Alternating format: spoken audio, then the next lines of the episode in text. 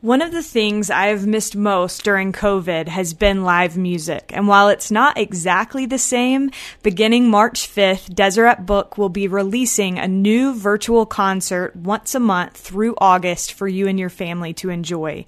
You can buy a season pass for all the concerts to get access to each one as it is released, or you can buy a single ticket to just one concert for your entire household to enjoy.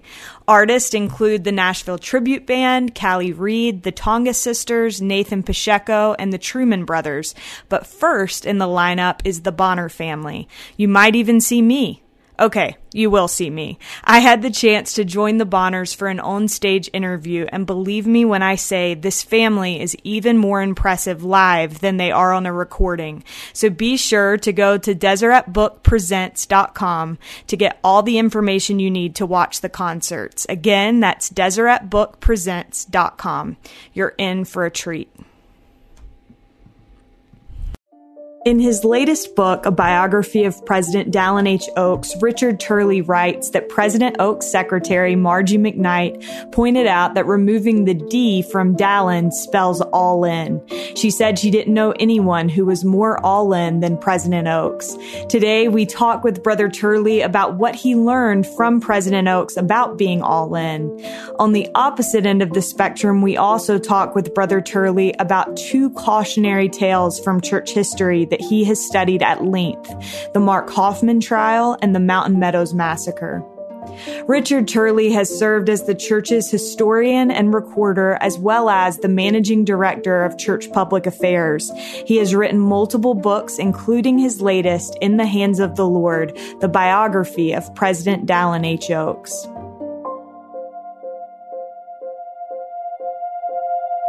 This is All In, an LDS Living podcast where we ask the question, what does it really mean to be all in the gospel of Jesus Christ? I'm Morgan Jones, and I am so honored to have Richard Turley on the line with me today. Brother Turley, welcome. Thank you very much, Morgan. Well, it is a treat for me to have the chance to talk with you. I listened to a bunch of podcasts that you've done. You've done a bunch of them. I listened to a bunch in preparation for this interview and I want to kind of go through some of the different experiences that you have had leading up to this biography that you've just you've just finished about President Oaks. And so we'll kind of work our way from the past to present. But first of all, you became the assistant managing director of the historical department of the church in a pretty wild way. Um, can you tell us? I I understand you basically were cold called. So can you tell us a little bit about that and how that came to be? Sure. I loved church history as a as an avocation, as a hobby. It's something that I picked up when I was 15 years old. Our stake where I was living in Washington had a new new era bowl, and one of the new era magazines that year had to do with Joseph Smith, and so I just devoured it, and I thought, well, this is pretty interesting stuff. And so I began to study church history far deeper than most teenagers had, and I continued that interest uh, well into my college years. I did a BYU honors program thesis, if you want to call it that, a senior project on a church history subject. But in those days, I didn't see a lot of people getting jobs with history, particularly church history. And so I decided to go into law school and just make church history my avocation, my hobby, if you will. So I graduated from BYU Law School in April of 1985. And in December of that year, I had been at a closing with a client I came back to my office. I was walking down the hall towards my office, and there were three women in conversation, and one of them was my secretary. And as I walked past her, she leaned over and said, Dallin Oaks called. Now, Elder Oaks was a new apostle at that time, having been called to the Quorum of the Twelve in 1984. And I, of course, knew who he was because I had been a student under him at BYU in the 1970s. Because he was a lawyer who went on to do other things and was a faithful Latter day Saint. I took him as my role model. I had met him once briefly, I had shaken his hand at a reception when I was a freshman at BYU. But other than that, I had never met him, never really expected to meet him. I knew who he was, but I didn't think he knew who I was. So to have my secretary tell me that he had phoned me just stunned me. So I went back to my office. I picked up the phone, dialed his office. He wasn't available. He called me a little bit later, and the conversation went something like this Brother Turley, yes. Dallin Oaks calling. How are you? Fine. How's your family? Fine. Say, what are you doing for lunch today? Nothing. Would you like to go to lunch? Sure. Why don't you come over to the church office building cafeteria and I'll buy you a bowl of soup? So I went over to the regular church office building cafeteria. We walked through the line, each got a bowl of split pea soup, sat down at a table. He pulled out a yellow legal pad and a yellow pencil, which I later learned was sort of his most popular writing utensil. And we sat down across from each other and he started asking me questions. He asked about my background. He asked about my interest in church history. He asked me what things I had read to keep myself up to speed on the subject. After 45 minutes, we went up to his office, spent another half hour there. And all he would tell me about the purpose of the interview was that he was looking for people who had a passion for church history. So after an hour and 15 minutes, I returned to my law office thinking that was a very unusual interview. New Year's came in the middle of the week. I came back on Friday, the first Friday in January 1986. The phone rang again. Brother Turley? Yes. Dallin Oaks calling. How are you? Fine. How's your family? Say, I really enjoyed our lunch the other day. In fact, I enjoyed it so much I was talking to Elder Packer. Can you come and talk with Elder Packer? So I walked over to the church administration building and spent 45 minutes with Elder Packer in the same kind of interview in which he asked me a lot of questions but didn't tell me much about the purpose of the interview.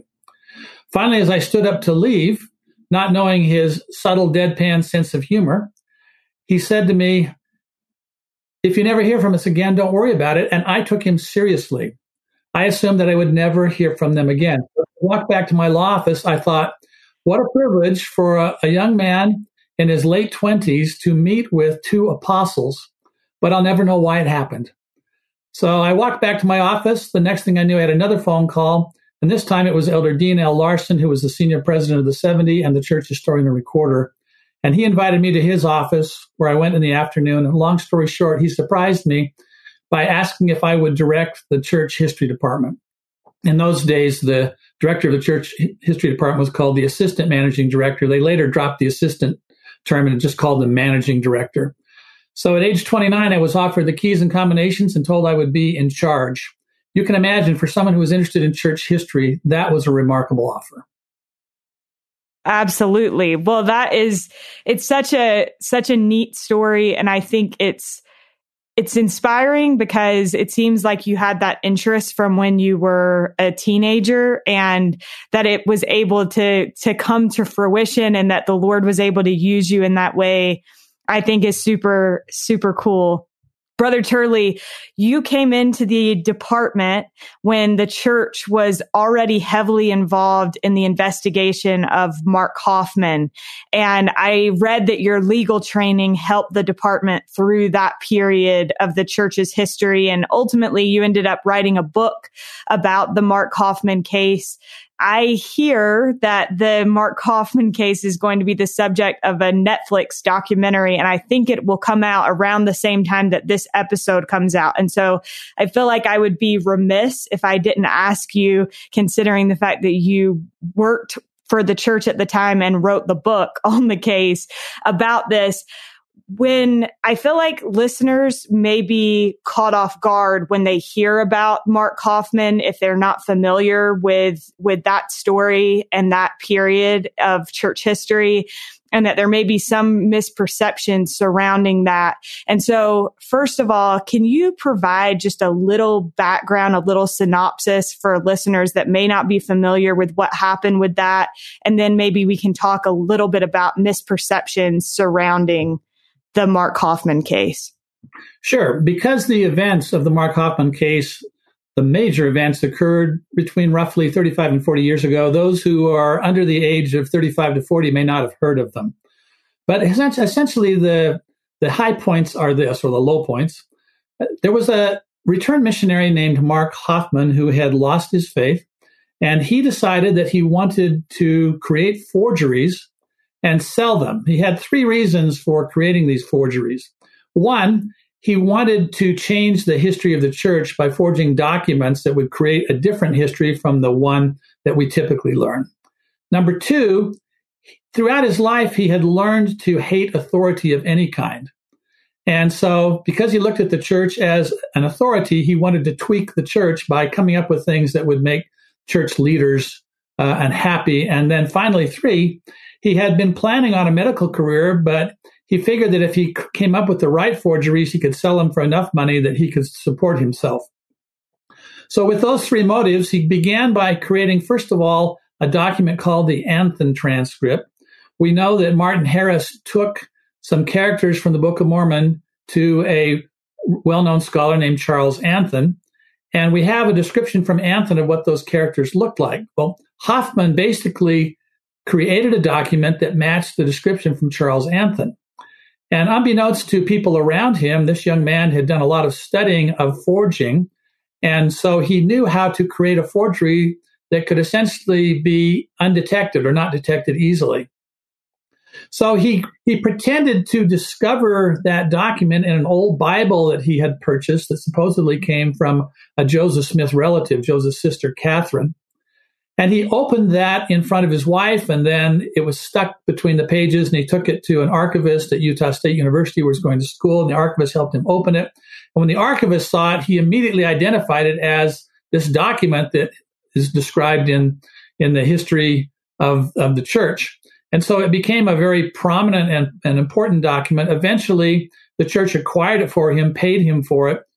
And so that began his career in forging documents. Now, the first documents that he created went through substantial due diligence. People ran tests, they, they did things to try to make certain that these were authentic documents, and they passed.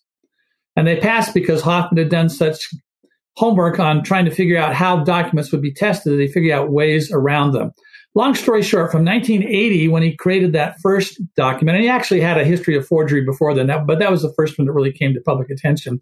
From 1980 to 1985, he made a living forging documents, and he created documents that became increasingly uncomfortable for church members who had studied you know, church history in the usual course. And finally, he got himself into some trouble. He began to overspend so he would, before he would even create a forgery, he'd spend money. And then he figured he could create a forgery that would cover his debt.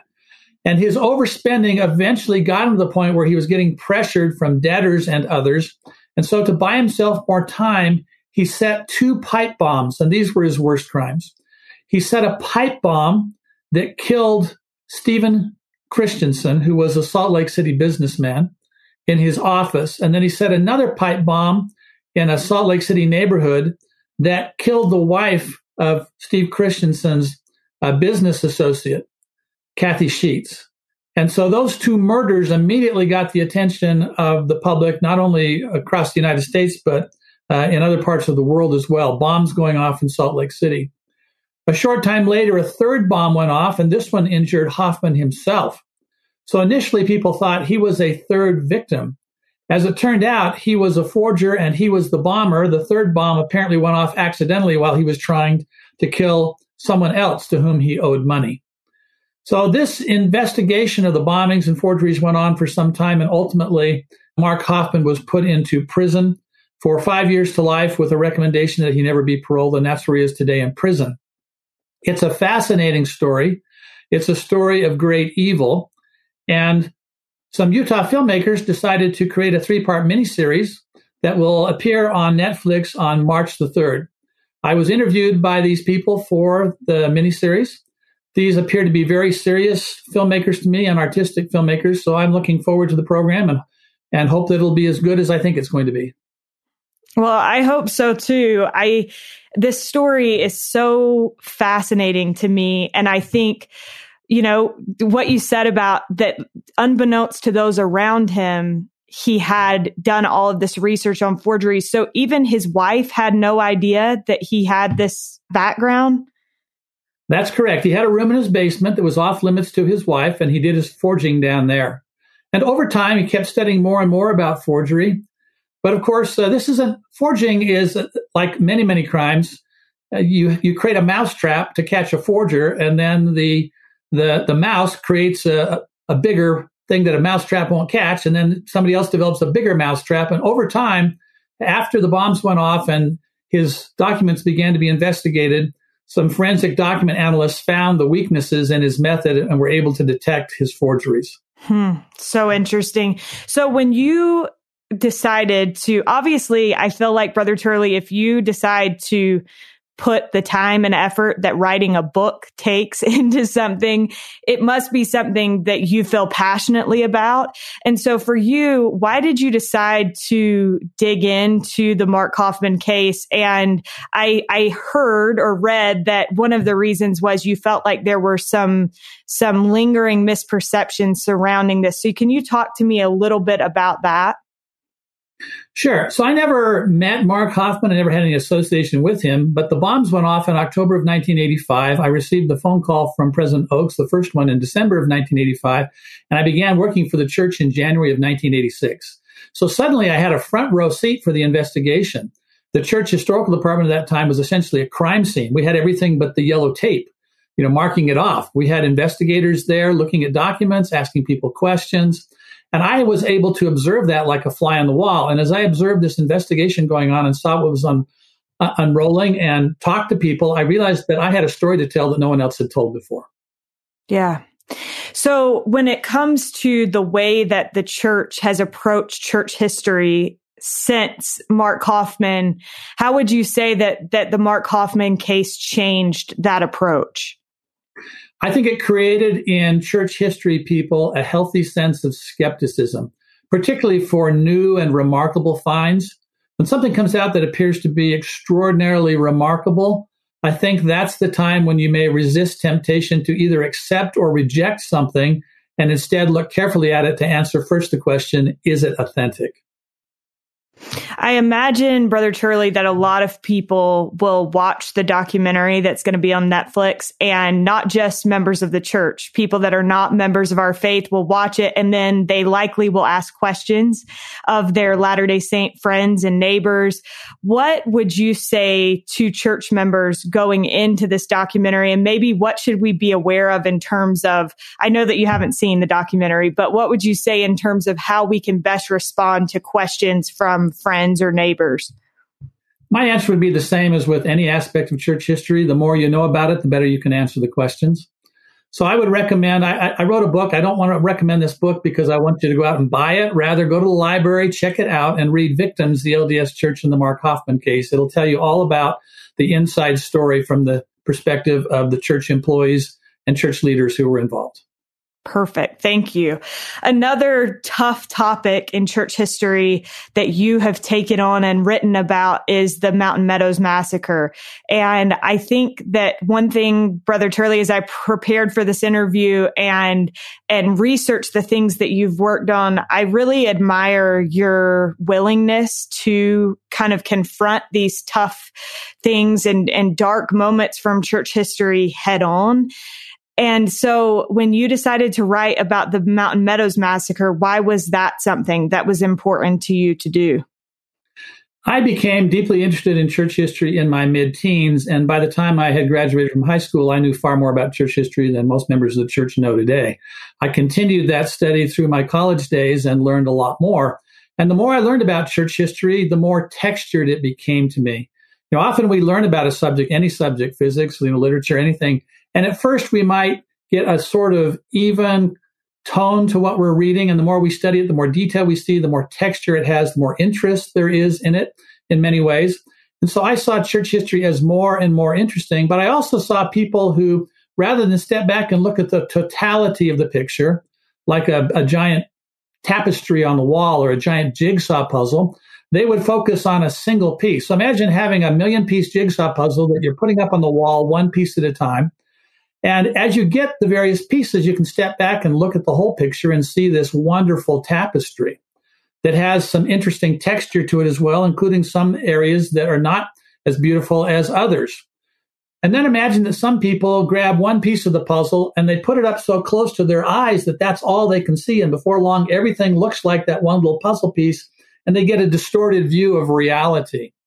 So I wanted to take on the Mountain Meadows Massacre because to me it was the most difficult part of church history, the worst part of church history. A group of active Latter day Saints engaged in murder. And you ask yourself, why would they do this? And this book explores that topic, Massacre at Mountain Meadows, that I wrote with two co authors, Ronald W. Walker and Glenn M. Leonard. And then I've gone on from there and done, done some other books on Mountain Meadows, a, a documents book with uh, Ron Walker, and then a couple of legal documents books. And then Massacre Mountain Meadows in the preface said that it was a two part work and a, there would be a sequel coming out. That sequel should be finished this year and then it'll come out as well. But the Mountain Meadows Massacre is a terrible event. It's, uh, it's one that people should understand. Gratefully, the Saints volumes deal with the Mountain Meadows Massacre and provide a clearer picture for church members than they've had in the past with many of the items that they've studied. Yeah. For those that may not be familiar with the Mountain Meadows Massacre, can you give us a quick synopsis of what happened with that, that terrible event? In 1857 and 1858, there was in North America a tension called the Utah War. This was a tension between Utah Territory and the federal government. The federal government sent U.S. troops to Utah, and Utah decided to resist those troops with its territorial militia, or what today would be called the National Guard. And so this tension occurred, and gratefully, the tension was resolved before there was all out war. But that doesn't mean it was bloodless. In fact, what happened is during this tension, there were some extra legal events that occurred, vigilante events, if you want to call it that, in which people were hurt. And the worst of those was the Mountain Meadows Massacre. A group of California bound pioneers from the lower, what we call the lower Midwest of the United States today, were going through southern Utah.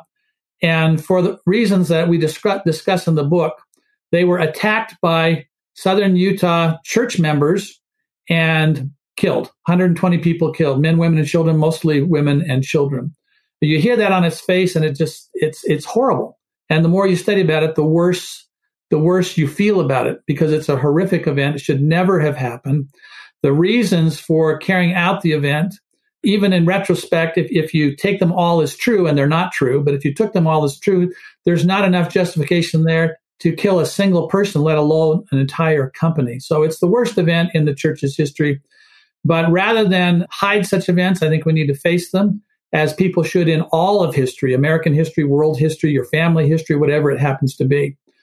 And as I said, when you when you look at things as they are and take them in all their truth and then put them against this background of the totality and see the entire history, then you get a better view than if you myopically just look at one piece of it. Yeah. I think, Brother Turley, one thing that strikes me as I listen to you talk about these things is that, you know, with, with Mark Hofmann, there were people that said, how would church leaders not know that these were forgeries? And in this case, you have people that are like, why would active church members do something so terrible? And I think that there are important lessons for us to learn from these things. For you, how do you research and, and get so deep into these topics and maintain faith and testimony? And, and how do you suggest that other people do that as well? I think two answers to that question. One is I try to maintain a, a, an eternal perspective. As I said, I don't get caught up in the in this intense myopic focus. Instead, I step back and see things in their totality against the larger background. Number two, I distinguish between what I do academically or mentally and what I do spiritually. I think it's possible to to treat those as related but different areas. So I spend my time seeking to build a relationship with our Father in heaven and to uh, live the gospel of Jesus Christ as I have learned it over time. And to me, that's not affected by what I study on my academic side, looking at history. Rather, both areas, the academic side and the spiritual side, progress for me. I learn more and more mentally about things that happened in the past, and I learn more and more spiritually as I proceed. That's amazing. I love that. Another thing that has struck me as I've read and listened to things in preparation for this is that I think that as we look at these, these parts of church history, we see that there are lessons that we personally can learn. And they say if you don't learn from history, then you're doomed to repeat it. And you talked about with the Mountain Meadows massacre that these church members were otherwise good people, but that they went down a very slippery slope that ultimately led to this heinous act. How would you say that that happens and what kind of cautionary tale does that provide for us as church members and disciples of Jesus Christ today? If we study the scriptures, we see a number of principles that were violated in the process of coming to what was ultimately a heinous, uh, awful atrocity at Mount Meadows. One of those things was that some people, church members, did some things that were wrong, and then they tried to cover up what they had done wrong. And when Joseph Smith was in Liberty Jail, he wrote a letter that was excerpted to become three sections of the Doctrine and Covenants. And in one of those, he cautions against covering our sins, our vain ambition.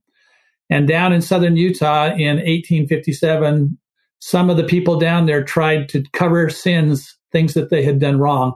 And all that they did was they, cre- they created worse sins to cover their earlier sins until they did the unthinkable. And that should be a lesson to all of us. We should acknowledge our sins and our weaknesses and seek to correct them and seek to make amends for them, not try to cover them when they become worse and worse. A second lesson that we can learn is the importance of councils. We're taught that there is safety in councils. And in fact, when councils got together and made good council decisions, in general, the decisions were right. When individuals in those councils later privately tried to go around the decision of the councils, the decisions that they came to were wrong.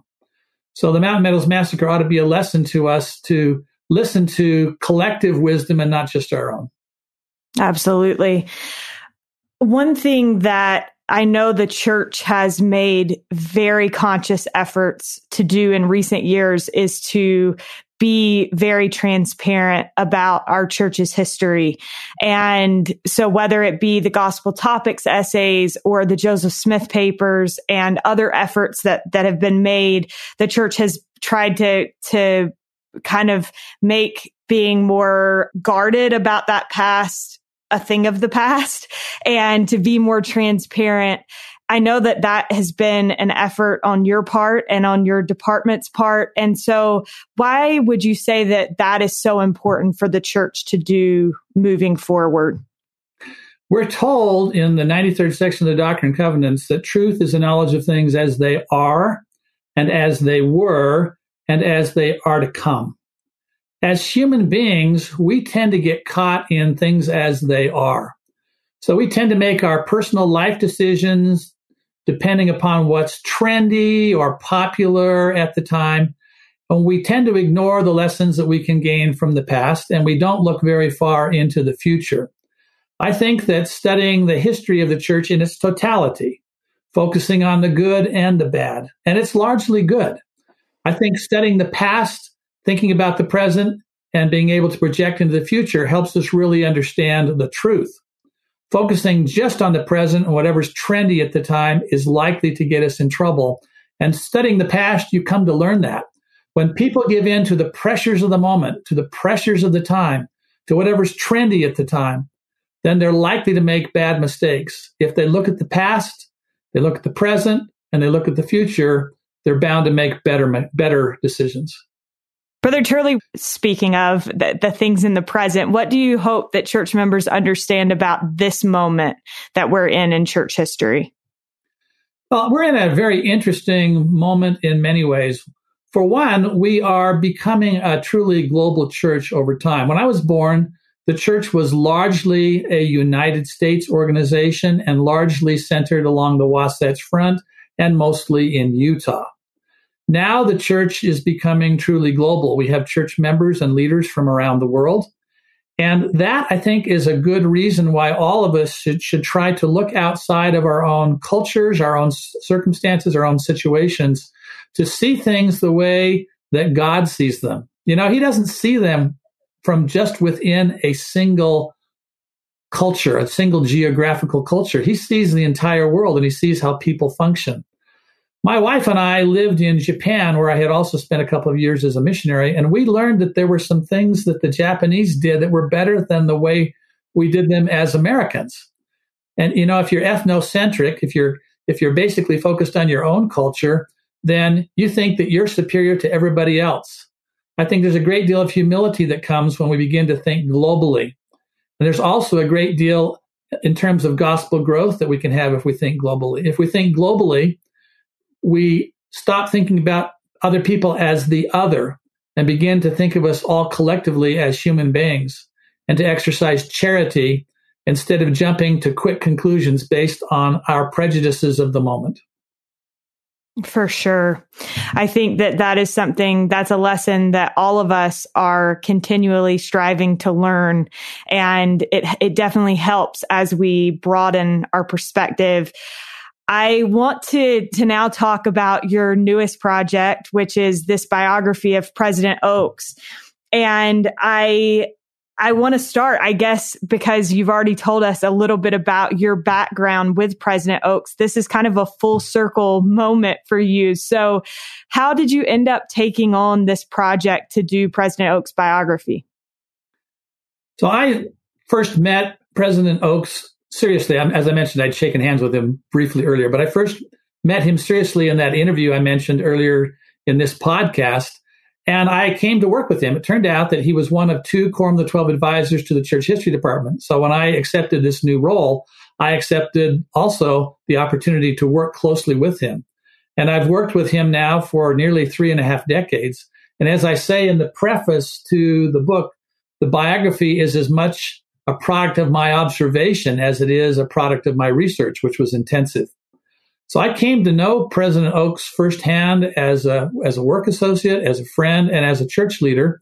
And I've written a biography that reflects how I see him. How did I actually come to write it? Well, a little over four years ago, he invited me up to his office and said that he was considering having a biography written and he wanted me to think about whether I might not want to write it. He didn't want to pressure me into it and he wanted me to be able to say no if I wanted to say no, but I didn't want to say no. I looked at this as a wonderful opportunity and I, I jumped at it. I love the title of the book, In the Hands of the Lord. How did you choose that title? To me, it was a wonderful phrase that came out of his answer to the call of President Gordon B. Hinckley to become a member of the Quorum of the Twelve Apostles. It was an interesting set of circumstances. It was general conference time, but President Oaks had other responsibilities that took him uh, somewhere else, took him to Arizona, and he was at a he was he was serving as a moot court judge. And after the competition, he was at a Mexican restaurant, and it was quite noisy. There was a mariachi band playing in the background, and he got called to a telephone near the cash register. And the person on the end of the line was President Gordon B. Hinckley. And President Hinckley asked him where he was and then just said, Well, call me when you get back to your hotel. So he called him, and President Hinckley, who was famous for not taking a lot of time or beating around the bush, but going directly to the point, President Hinckley called him to be a member of the Quorum of the Twelve Apostles. And you can imagine that Elder Oaks, then Justice Oaks, was shocked. He had a career in the law. He was expecting to spend the rest of his working life as a lawyer. And suddenly he's called to be a member of the Quorum of the Twelve. And he responds to President Hinckley by basically saying that his life and his future was in the hands of the Lord and the Lord's leaders. So to me, that response, that totally committed, all in response, was an ideal title for the book, which reflects his life. Absolutely. I wanted to ask you, I've heard some people say that due to the unlikely route that you just alluded to, that President Oaks took to the Quorum of the 12 Apostles, I've heard some people say that he likely would be on the Supreme Court right now if he wasn't in the Quorum of the 12. Do you think that that's true? I remember as a, as a young lawyer, and as, as a law student watching the national media as they speculate as a media members speculated about who would be on the Supreme Court from time to time, and certainly his name was on the list, not just once, but repeatedly. So I think there's a substantial possibility that had he not decided to make the decisions he did that led him to become a, a member of the Quorum of the Twelve, he might be on the Supreme Court. As a matter of fact, as you'll see in the book, he had a colleague to whom he gave an opportunity that could have been his to serve on an appeals court, and that colleague later went on to become a member of the Supreme Court. Oh, wow. That's amazing. Brother Turley, when you initially start a project like this and you are trying to document someone's entire life up to this point, what is your initial approach? Where do you even start? Well, first of all, I try to begin with what I know and make an outline. And then I read voraciously. I'm a very, very active reader and I read as much as I can. I have to prioritize. Of course, sometimes when you're dealing with a subject, there's so much information, you have to do a little bit of triage, decide what's most important and go to that first and prioritize. So that's what I do. I prioritize. And then as I read, I continue to outline. And I basically create my outline before I start my actual writing, because if I don't do that, I end up overwriting. Mm. So as a as a book writer, you can end up writing twice as much or three times as much as can be published. Then you have to sort of chop it down. And so I didn't want to do that in the case of President Oaks. So I gave myself a certain number of words or pages for each chapter that I had outlined. And then I just systematically, week by week, wrote the chapters. I am curious as you worked on this book and as you have gotten to know President Oaks personally, I I think a lot of people only see President Oaks in general conference. And I really quickly, I have had two very brief interactions with President Oaks in my life. One, I was interning for church public affairs in college and he came to our office. And I remember us being nervous because some other church leaders had come and had been kind of, kind of tough on us. And President Oaks could not have been more kind. And that was my biggest takeaway from that experience was I was like, this man is so kind. But he also during that trip, he testified before Congress about taxation on charitable donations. And I was able to see him in that setting. And it was like watching someone 100% in their element. And I remember thinking, he is the real deal when it comes to testifying before a, a court of law of, any kind. And then the other experience that I had when I was at Deseret News, we were working on these birthday quizzes for general authorities. And two of them, President Oaks being one of them, asked me to come and meet with him in his office. And again, I was struck by the fact that I think that sometimes in general conference, we become caught up in you know, the message that they're trying to deliver and that's their responsibility is to give us counsel as leaders of the church. But when I sat with him, he was just a man who cared about what I was doing and could not have been more kind. And so for you, as you've worked on this book, what do you hope that people see that maybe they don't see from behind the pulpit? He's a very balanced human being. You mentioned seeing him in his element as a lawyer, and certainly he is an intellectual tour de force. He was the editor in chief of the University of Chicago Law Review as a student, graduated near the top of his class, went on to become a U.S. Supreme Court clerk, then became a big firm lawyer, then a professor at the University of Chicago Law School, one of the top law schools in the country then was given important administrative responsibilities there, then became executive director of the American Bar Foundation, president of BYU, justice of the Utah Supreme Court. All of those things suggest someone who is a, an intellectual giant, and he is. We as church members also know him as a spiritual giant. The President Oaks that we see is mostly across the pulpit in general conference. And because he takes his calling so seriously, we will see him in his most serious state when he speaks at General Conference because he wants us to take seriously what he has to say. But he's also physically rather imposing. He's not a giant of a man physically. I mean, he's not extremely tall or extremely large. But when you're in his presence, he feels big because of just the force of his personality. But then there's an emotional side to him that most people never see, and that's the side that you were describing. He is warm. He is friendly, he's gregarious, and he's incredibly funny. Rarely do I have a, a meeting with him, a conversation in which he doesn't crack some type of joke. Maybe it's a funny story he pulls up from the past. Maybe it's a limerick he recalls that seems apropos for the moment. But he is a genuinely funny person.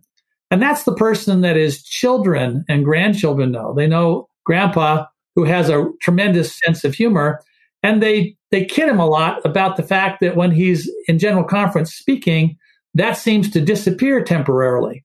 And they want people to know the real person, the, the balanced person. And I think you'll find that in the biography.